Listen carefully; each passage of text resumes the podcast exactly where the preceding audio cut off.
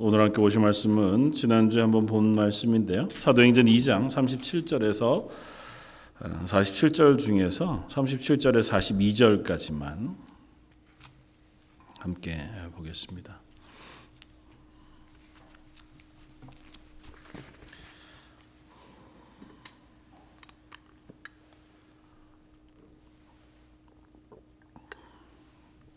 사도행전 2장 37절에서 42절까지.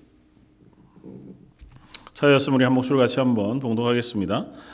그들이 이 말을 듣고 마음에 찔려 베드로와 다른 사도들에게 물어 이르되 형제들아 우리가 어찌할꼬 하거늘?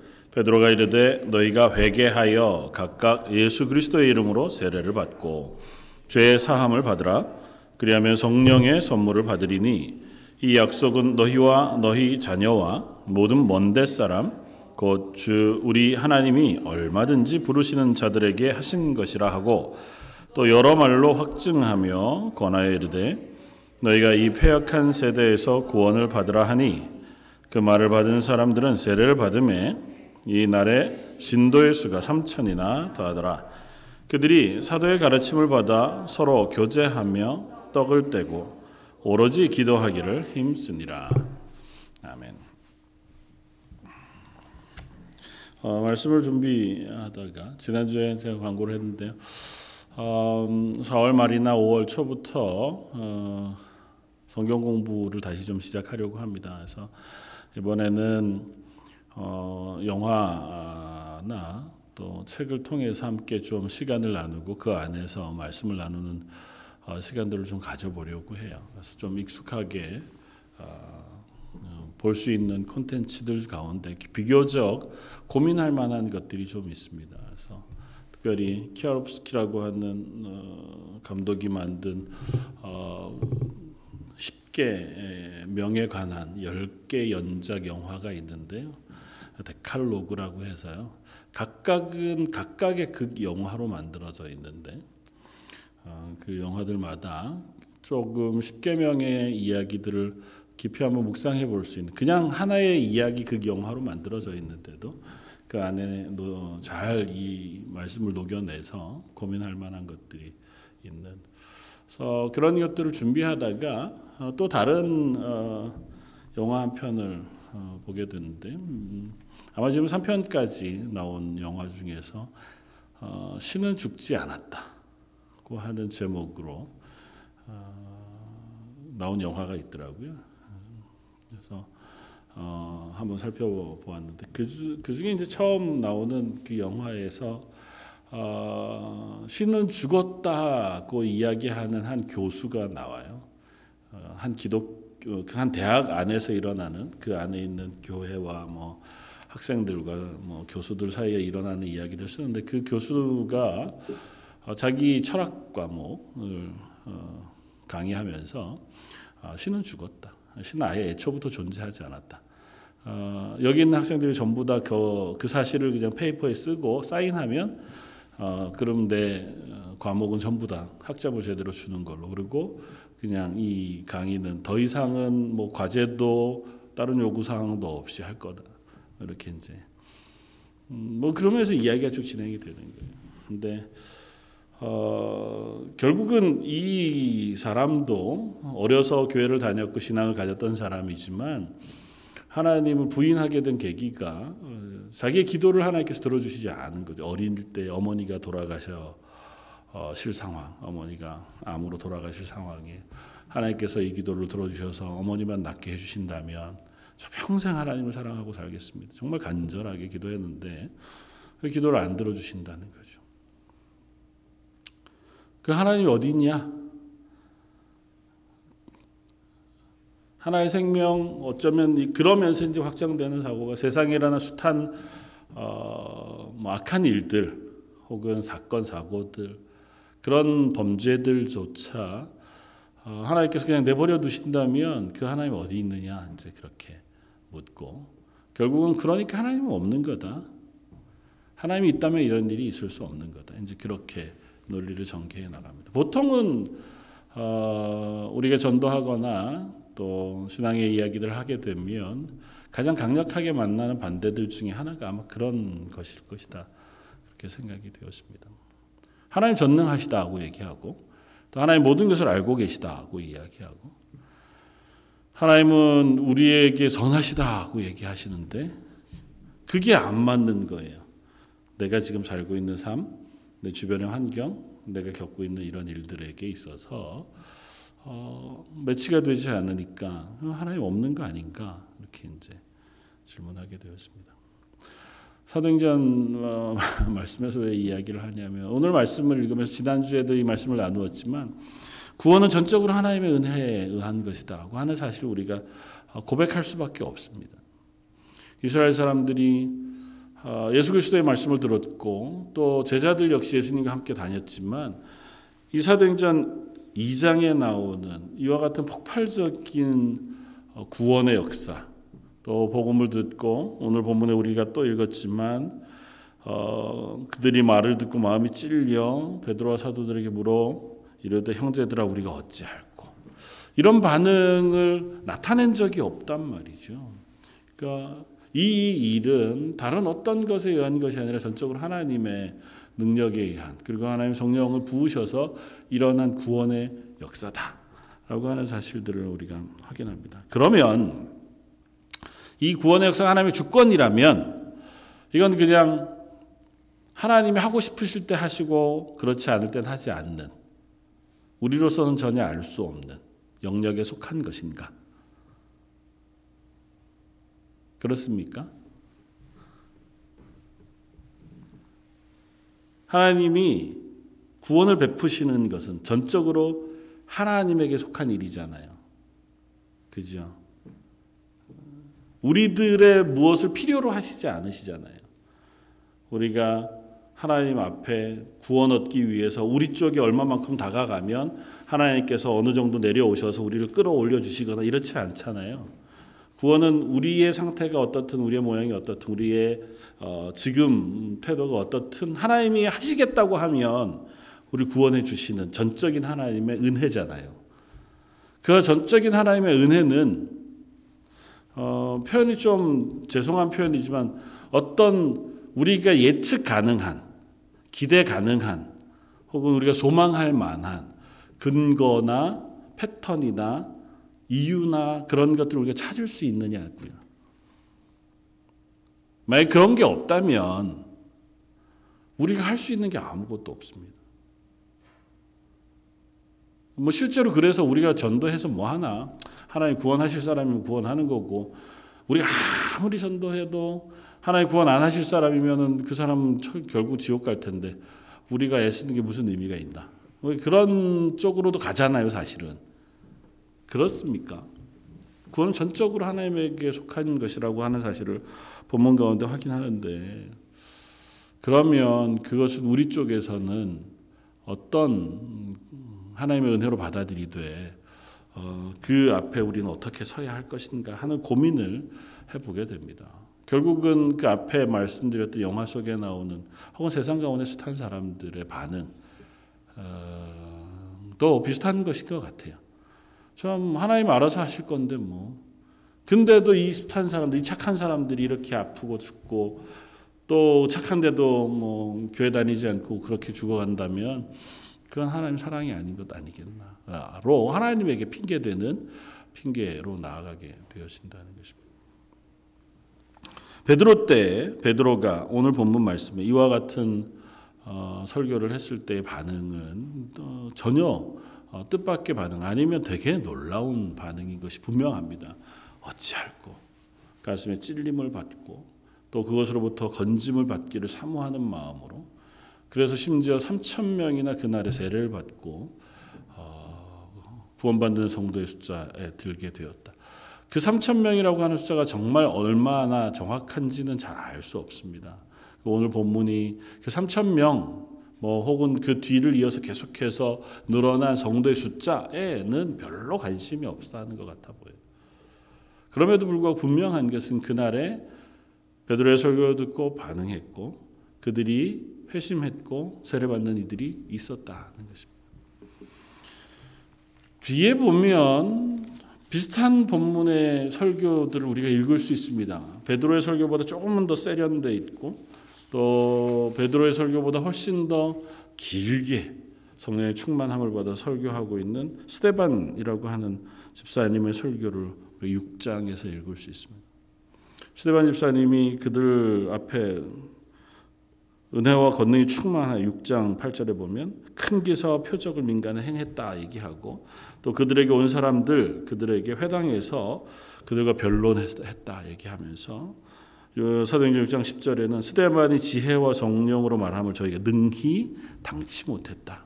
그러니까 어, 베드로의 고백처럼 스데반의 고백, 스데반의 설교도 능력이 있는 설교였습니다.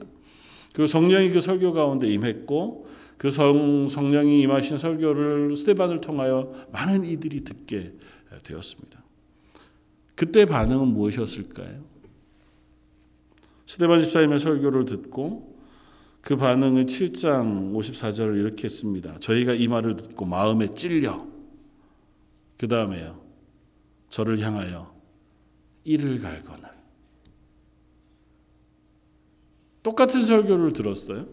베드로가 한 설교를 듣고 저, 저희가 마음에 찔렸습니다. 그리고는 묻습니다. 우리가 어찌할꼬? 그리고 베드로의 설교를 따라서 또 권함을 따라서 세례를 받고 회개하고 세례를 받고 구원받는 숫자에 들어오는 놀라운 일들이 일어났습니다. 동일한 설교를 스테반 집사님이 합니다. 어떻게 보면 더 길게 사도행전은 스테반 집사님의 설교를 우리들에게 들려주고 있습니다. 그리고 그 스테반 집사님의 설교를 듣는 와중에 한 사람이 사도 바울이 그 자리에 있었고요. 사도 바울도 그 설교를 들었습니다. 그리고 그 설교를 들은 그들의 반응은 무엇이었냐면 마음에 찔렸습니다. 동일하게. 그리고 이를 갈았습니다. 그리고 스테반을 죽이려고 도, 손을 들어 돌을 던져 그 자리에서 스테반을 죽였습니다. 베드로의 설교와 스테반의 설교는 어떤 차이가 있었던 걸까요? 베드로의 설교를 듣고 회개했던 사람들이 왜 스테반의 설교를 듣고 회개하지 않았을까요? 하나님께서 베드로의 설교를 통하여 그 마음에 회개케 한 사람들과 스데반의 설교를 듣고 이를 갈고 스데반에게 돌을 던지게 한 사람들들 사이에도 어떤 구별 차이가 있었을까요? 심지어 스데반의 설교를 들었던 이 가운데에 바울이라고 하는 걸출한 사도가 있었던 것을 우리가 기억한다면 바울은 왜 그때 스데반의 설교를 듣고도 그 마음에 찔림을 받고 회개하여 세례받고 하나님의 구원의 자녀의 자리에 서는 은혜를 입지 못했을까요? 그 이후로도 바울은 여전히 예수 믿는 사람들을 죽이기 위해 혈안이 되어 조서를 받고 담에색으로 예수 믿는 사람들 잡으러 가기까지 했단 말이죠. 저는 저희는 이런 것을 볼 때마다 사실은 조금 혼란스럽고 고민스럽습니다. 우리는 뭘 어떻게 해야 하지? 우리는 그냥 하고 하나님이 알아서 그 다음은 하시도록 내버려 두시는 것 밖에는 우리가 할 것이 없다. 사실은 정답이죠. 우리는 우리의 삶을 살고 우리는 우리의 역할을 하고 그 다음은 하나님이 하시는 거죠. 그렇기는 한데도 좀 궁금합니다. 어떻게 하면 좋을까요? 저희가 결과를 바꿀 수는 없더라도 하나님 우리에게 기대하시는 건 뭔지를 좀 알고 싶습니다. 혹자들은 그런 얘기들을 합니다. 어, 점점 세상이 약해져 간다. 적어도 예수님 당대도 굉장히 약했지만 세상은 점점 이제는 교회의 이야기를 들으려고 하지 않고 하나님을 알려고 하지 않고 또 하나님의 말씀을 어, 기대하지 않는 세상. 어, 흔히 이야기하는 말세지 말이 되어 가고 있는 중이다. 그래서 이제는 더 이상 교회가 하는 복음 전도 혹은 예수님에 대한 어, 나눔 또 우리가 성도들이 전도하기 위해서 수탁에 하는 어, 뭐 선한 행동들 누군가를 성심성의껏 도와주고 또 구제하고 또 가능하면 마음을 받아주고 또 특별히 우리 이민의 땅에 있는 외로워하는 이들에게는 또 친구도 되어주고 그렇게 하면서 어, 뭐좀 거친 표현으로 간도 쓸개도 빼줄 것처럼 해서 어떻게든 그 사람을 데리고 교회라도 한번 오게 하고 싶은데 아 요즘은 점점 악해져서 예전 같지 않. 별로 그런 것에 반응하지 않고 어, 자기 이득을 따라서 얼마든지 교회에도 출석하지만 그것이 끝나면 또 자기 이득을 따라서 얼마든지 움직일 수 있는 것이 세상이어서 요즘은 참 어렵습니다. 일부분 사실이지만 오늘 본문에 베드로의 설교는 이렇습니다. 38절 이하에 베드로를 향하여 우리가 어찌할꼬 그렇게 묻는 사람들 앞에 베드로가 이르되 너희가 회개하여 각각 예수 그리스도 이름으로 세례를 받고 죄 사함을 받으라 그리하면 성령의 선물을 받을 것이다. 이 약속은 너희와 너희 자녀와 모든 먼데 사람 곧주 예, 우리 하나님이 얼마든지 부르시는 자들에게 하신 것이라 그렇게 하고 또 여러 말로 확증하며 권하여 이르되 너희가 이 패역한 세대에서 구원을 받으라 이렇게 했습니다. 아주 단순합니다. 회개하고 예수 그리스도 이름으로 세례를 받고 죄 사함을 받아라. 그러면 성령이 너에게 임할 것이다. 우리에게 임한 성령이 너희에게도 임할 것이다. 그리고 이것은 하나님이 이미 약속하신 것이다. 그건 몇 사람에게만 약속하신 것이 아니라 우리 우리 자녀들뿐 아니라 오고 오는 모든 이 세상에 존재하는 모든 이들 그 하나님 부르신 모든 이들은 얼마든지 그들에게 약속하신 약속이니 너희가 회개하고 세례를 받고 죄 사함을 받으라. 그래서 이 패역한 세대에서 구원을 받아라. 베드로도 이 세대를 향하여 패역한 세대라고 부릅니다. 베드로 때 예수님 때에 그리고 지금 혹은 구약의 아브라함 때에 세상은 한 번도 선한 적이 없었습니다. 세상은 한 번도 하나님의 말씀 앞에 순종적인 때가 없었습니다. 어떻게 보면 역사상 지금이 가장 풍요로운 시대를 우리가 살아가고 있을 겁니다. 가장 평안한 시대를 살아가고 있을 것이고 또 도덕적으로 윤리적으로도 아마 비교적 가장 인권이 잘 보호되어지는 시대를 살아가고 있을 겁니다. 물론 상대적인 박탈감 혹은 상대적인 뭐 어려움 그런 것들이 여전히 존재하니 옛날인보다 지금이 더 좋다 뭐 이렇게 얘기할 수는 없지만 절대적인 평가에 의하면 그렇다고 하면 우리가 먹고 살고 입고 생활하고 또 생활하는 동안 만나는 숱한 문제에 있어서는 세상 그 어떤 시대보다도 좋은 시대를 우리가 살아가고 있을 것이고요.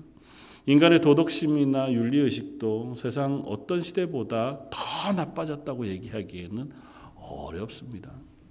아브라함 때만 해도 소돔과 고모라의 이야기를 우리에게 들려주고 계신 것처럼 세상은 악했었고 세상은 탐욕으로 가득했었습니다. 예수님이 오셨을 때 세상은 여전히 전쟁으로 가득했고 힘 있는 사람이 힘 없는 사람을 압제했었습니다. 사람을 사람으로 존중해주지 않고 동물로 여겼고 사고 팔기까지 했고 얼마든지 그들을 죽이는 일에 서슴이 없었습니다. 그때의 사람들이라고 해서 하나님의 복음을 받아들일 만한 준비가 잘 되어 있거나 어느 시대 어느 때 어떤 준비가 되어지면 하나님의 복음을 들었을 때 반응할 수 있다. 그렇게 얘기할 만한 시대들 가져본 적이 없습니다. 그럼에도 불구하고 때로는 하나님께서 하나님의 복음을 듣는 이들에게 역사하셔서 그들을 바꾸셨고 그들을 하나님이 구원해 주셨다고 하는 거죠. 세상은 여전히 삐뚤어 있는 상태, 폐역하다고 하는 건 바로 잊지 못하여 삐뚤어졌다는 거거든요. 세상은 여전히 하나님을 향하여 바로 서 있지 않고 삐뚤어져 있는 상태이지만 그들에게 하나님이 역사하시면 그들 가운데 하나님께서 성령을 부으시면 그들이 그때가 어디였든지 간에 하나님의 구원을 경험하는 놀라운 은혜를 입었다는 것입니다. 그 구원에 저와 여러분들은 어떻게 부르심을 받았는가를 묵상해 볼 수 있었으면 좋겠습니다. 하나님은 베드로를 쓰셔서 이 일을 감당하게 하셨습니다. 베드로의 설교를 통해서 혹은 베드로의 헌신을 통해서 혹은 성령을 받은 120명의 제자들을 통해서 하나님 하나님의 나라의 복음을 전하게 하셨고 그 전한 복음을 듣고 그들이 반응하여 하나님 앞에 회개하고 돌이켜 세례를 받는 자리에 서도록 하셨습니다. 저 구원은 전적으로 하나님의 주권에 속한 것이지만 그러나 하나님은 전적으로 하나님만 그 일을 하시는 것이 아니라 그 일에 우리를 사용하기를 원하시고 우리를 통하여 그 일을 하시기를 원하신다는 사실을 성경은 계속해서 얘기합니다. 때로는 베드로와 같이 쓰임을 받아 베드로의 설교 때처럼 많은 사람들이 하나님 앞에 회개하고도 이렇게 세례를 받기도 했거니와 스테반 집사님의 설교 때처럼 그들의 마음에 찔림은 얻었으나 돌이키지 못한 때도 있었습니다. 그 중에는 하나님께서 직접 그 마음을 변화시키셔서 이방인의 사도로 삼으셨던 바울과 같은 사람도 없지 않았고 베드로도 이때 이후에도 계속해서 그와 같은 놀라운 복음의 전도자로 쓰임을 받았느냐 사실은 사도행전 중간쯤부터 베드로의 이야기는 성경 안에서 사라집니다. 그럼에도 불구하고 하나님은 베드로를 또 요한은 요한대로 바울은 바울대로 당시에 120여 명의 숱한 사람들은 또 그 사람들대로 하나님 복음의 일꾼으로 부르셨고 복음의 증거자로 부르셔서 그 일들을 감당하게 하셨고 그들을 통하여 하나님의 구원의 복음을 세상 가운데 전파하게 하셨습니다. 세상은 얘기합니다. 여전히 교회는 세상의 소망이 될 수 없게 되어 버리고 말았다. 교회는 더 이상 세상의 소망이 되지 않는다고 얘기합니다. 뭐 세상의 소망, 세상을 바꾸고 세상의 빛이 되고 세상의 사랑을 나누어 주는 세상의 기대를 한 몸에 받는 그런 공동체로서의 교회의 모습은 어느 어느 틈엔가 많이 아, 그 기대를 잃어버리고 만 시대를 우리가 살아갑니다. 그럼에도 불구하고 여전히 하나님 이 세상 가운데 소망으로 교회를 세우신 줄 믿습니다.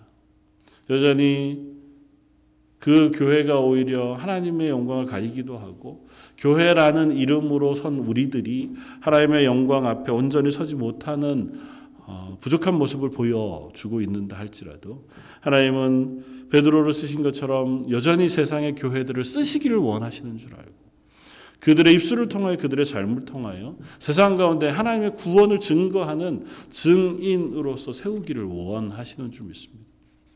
그리고 그 증언들을 사용하시되 그 증언을 들은 이들이 그 말씀에 반응한 고백을 따라 하나님의 구원의 은혜를 베푸시기를 기뻐하시는 줄 믿습니다.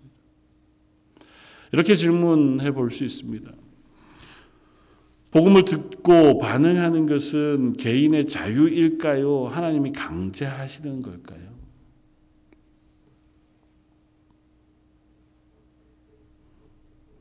유독 저는 질문이 늘 대답하기 곤란한 질문을 드리죠. 정확한 대답이 없는 것 같은. 말씀을 듣고 마음에 찔려 회개하고 세례 받아야지. 개인의 결단일까요? 하나님의 강제하심일까요? 둘 다입니다. 구원의 전적인 측면에서 보면 하나님의 강제하심이에요.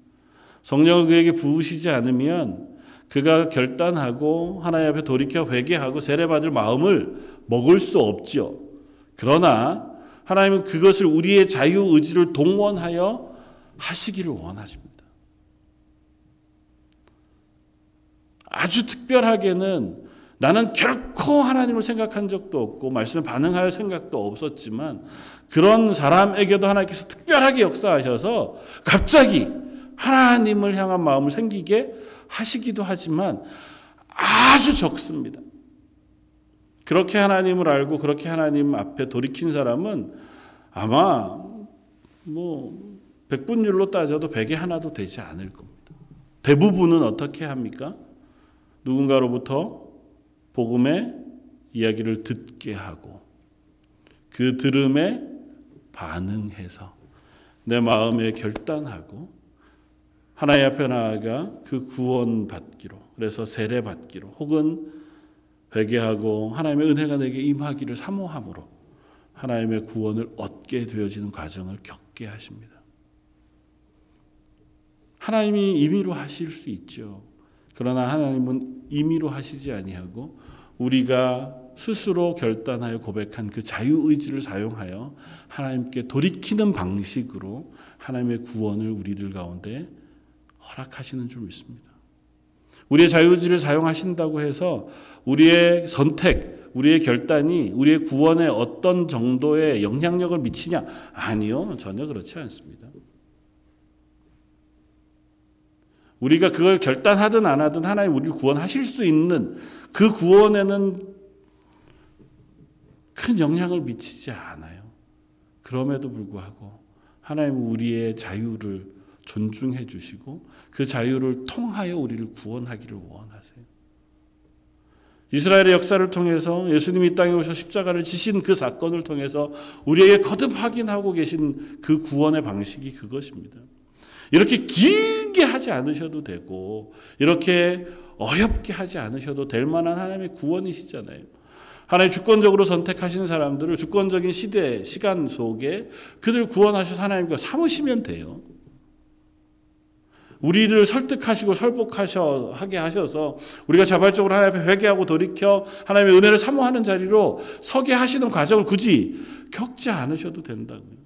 역사 가운데 이 긴 시간을 기다려 가시면서 온 세상 모든 민족에게 복음이 증거되기까지 기다리시고 오래 참으실 이유가 없으시죠. 그럼에도 불구하고 하나님 우리가 항복하고 하나님 앞에 돌이켜 하나님의 은혜를 사모하는 자리에 서게 되기까지 기다리신다고요. 한 개인의 인생 속에서는 태어나서부터 죽을 때까지 그 시간 속에 숱한 사람들을 그들에게 증인으로 보내시고 숱한 사람들의 기도를 들으셔서 그들로 하여금 하나님의 복음을 듣게 하셔서 결국에는 그가 순복하여 하나님 앞에 회개하고 돌이켜 하나님을 믿는 구원의 자리에 서게 하시는 방법으로 하나님의 구원을 이루시는 줄 믿습니다. 그리고 그 일을 위하여 저와 여러분들을 교회로 세우신 줄 믿습니다. 세상 가운데 교회가 왜 필요하겠어요? 세상 가운데 그리스도인을 제자, 증인으로 부르셔서 세상 가운데 파송해 놓으실 이유가 뭐가 있겠습니까? 하나님이 주권적으로 다 하실 텐데요, 뭐. 내가 아무리 스테반 집사님처럼 성령의 충만함을 받고 설교를 해도 하나도 반응하지 않을 수 있는데요. 하나님이 역사하시면 베드로와 같이 설교했을 때 그 숱한 사람들이 회개하고 돌이켜 세례받을 수 있는데요. 예수님도 말씀하시잖아요. 길가에 돌멩이를 들어서도 그 일을 하게 하실 수 있다고요. 그러나 저와 여러분들을 그 일에 동원하시기를 원하시고 저와 여러분들의 헌신과 수고를 사용하셔서 이 땅 가운데 하나님의 복음을 증거하는 증인의 삶을 살게 하시고 그 증언을 통하여 세상 사람들에게 하나님의 구원을 허락하시기를 기뻐하신다고 성경은 이야기하고 있다는 말이죠. 저 여러분들 그렇게 부르신 줄 믿습니다. 저 여러분들에게 그 일을 맡기신 줄 믿고 비록 어리석고 미련한 일이지만 그 일들을 통해서 하나님은 하나님의 이 일을 하기를 원하시고 그것이 하나님께서 우리를 향하신 가장 극률한 오래 참으심이자 사랑의 방법이시라고 하는 사실을 우리에게 알려주고 계시다는 사실을 우리가 기억합니다. 그리고 오늘 본문 말씀을 통해서 하나 분명하게 확인할 수 있는 사실은 이것입니다. 왜 하나님 변덕처럼 베드로의 기도와 베드로의 설교와 스테반의 설교를 이렇게 따로 다른 결과를 얻도록 하셨나? 처음 성령이 그들에게 임하고 나아가 하나님의 말씀을 그들이 복음을 증거했을 때에 성령이 듣는 이들에게 역사하여 그들이 회개하고 세례받아 하나님의 구원의 사람이 되는 이 모델이 시작되었음을 오늘 본문을 통해서 확인시켜 줍니다. 이전에는 누군가의 설교를 듣고 권함을 받고 복음을 증거함을 듣고 그가 성령을 받아 하나님의 구원의 자리에 이르는 일이 없었습니다. 예수님이 야 하나님의 아들이시니까 그건 논외로 치고 하나님께서 어떤 한 사람을 통하여 하나님의 구원의 일을 성령을 부으셔서 행하게 하신 일은 오늘 본문에 나오는 이 사건이 처음 사건입니다. 어떻게 보면 스테반의 집사님의 설교를 듣고도 마음은 찔렸을 때 돌을 들어 그를 죽이려고 했던 사람이 이 사람들과 조금도 다르지 않습니다. 폐역한 시대, 세상은 여전히 폐역한 시대, 악한 사람들의 삶입니다. 복음을 듣고 그것에 대한 가장 합당한 반응, 가장 일반적인 반응은 마음에 찔려 이를 갈고 그 찔린 말을 하는 사람을 향하여 돌을 던지는 것이 세상의 반응입니다. 베드로가 얘기한 폐역한 세상, 폐역한 인생. 저 여러분들의 모습은 그런 사람들이었는데 그런 우리의 마음을 바꾸셔서 베드로의 설교를 듣고 어찌할꼬 하게 하시고 그리고 회개케 하시고 마음을 돌이켜 하나님을 향하여 우리의 마음을 향하게 하시는 은혜를 베푸셔서 저 여러분들을 하나님의 사람으로 만드셨고 하나님의 교회가 되게 하셨습니다. 그렇게 하나님의 구원을 우리에게 허락해 주셨고 그런 우리를 사용하셔서 세상 가운데 또 그와 같은 구원의 도구, 증인의 삶을 살게 하시기를 원하신다는 거죠. 하나님 저와 여러분들을 통하여 이와 같은 일을 또 여전히 하기를 원하실 겁니다. 누군가 우리의 삶을 보고 우리의 고백을 듣고 혹은 우리의 복음 증거하는 말을 통해서 아, 어떻게 해야 하나.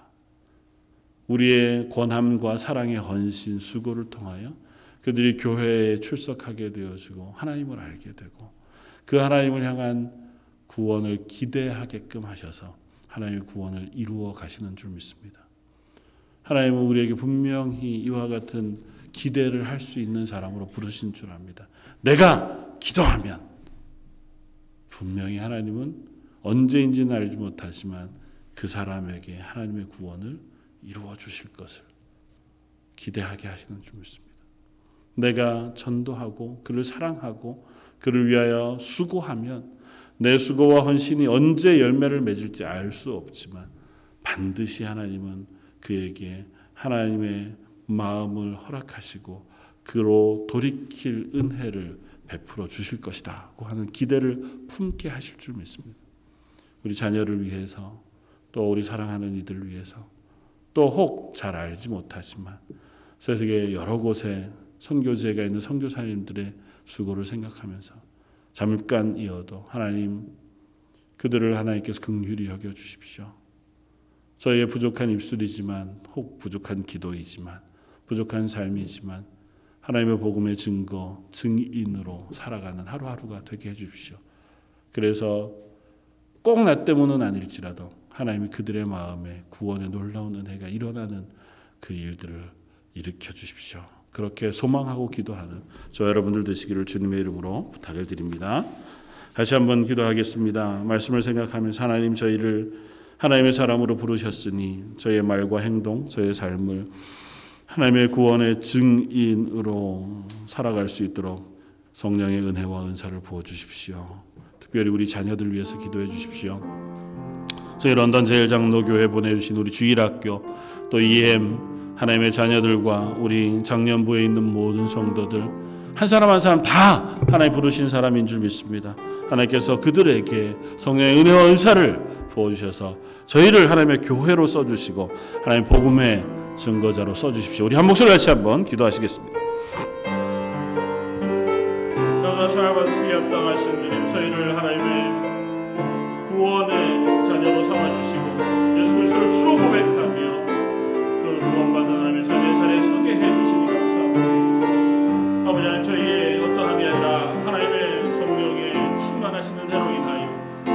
마음을 하나님께로 향하게 하시고 저희로 하여금 하나님을 구주로 고백하게 하셔서 저희로 하여금 하나님의 자녀가 되는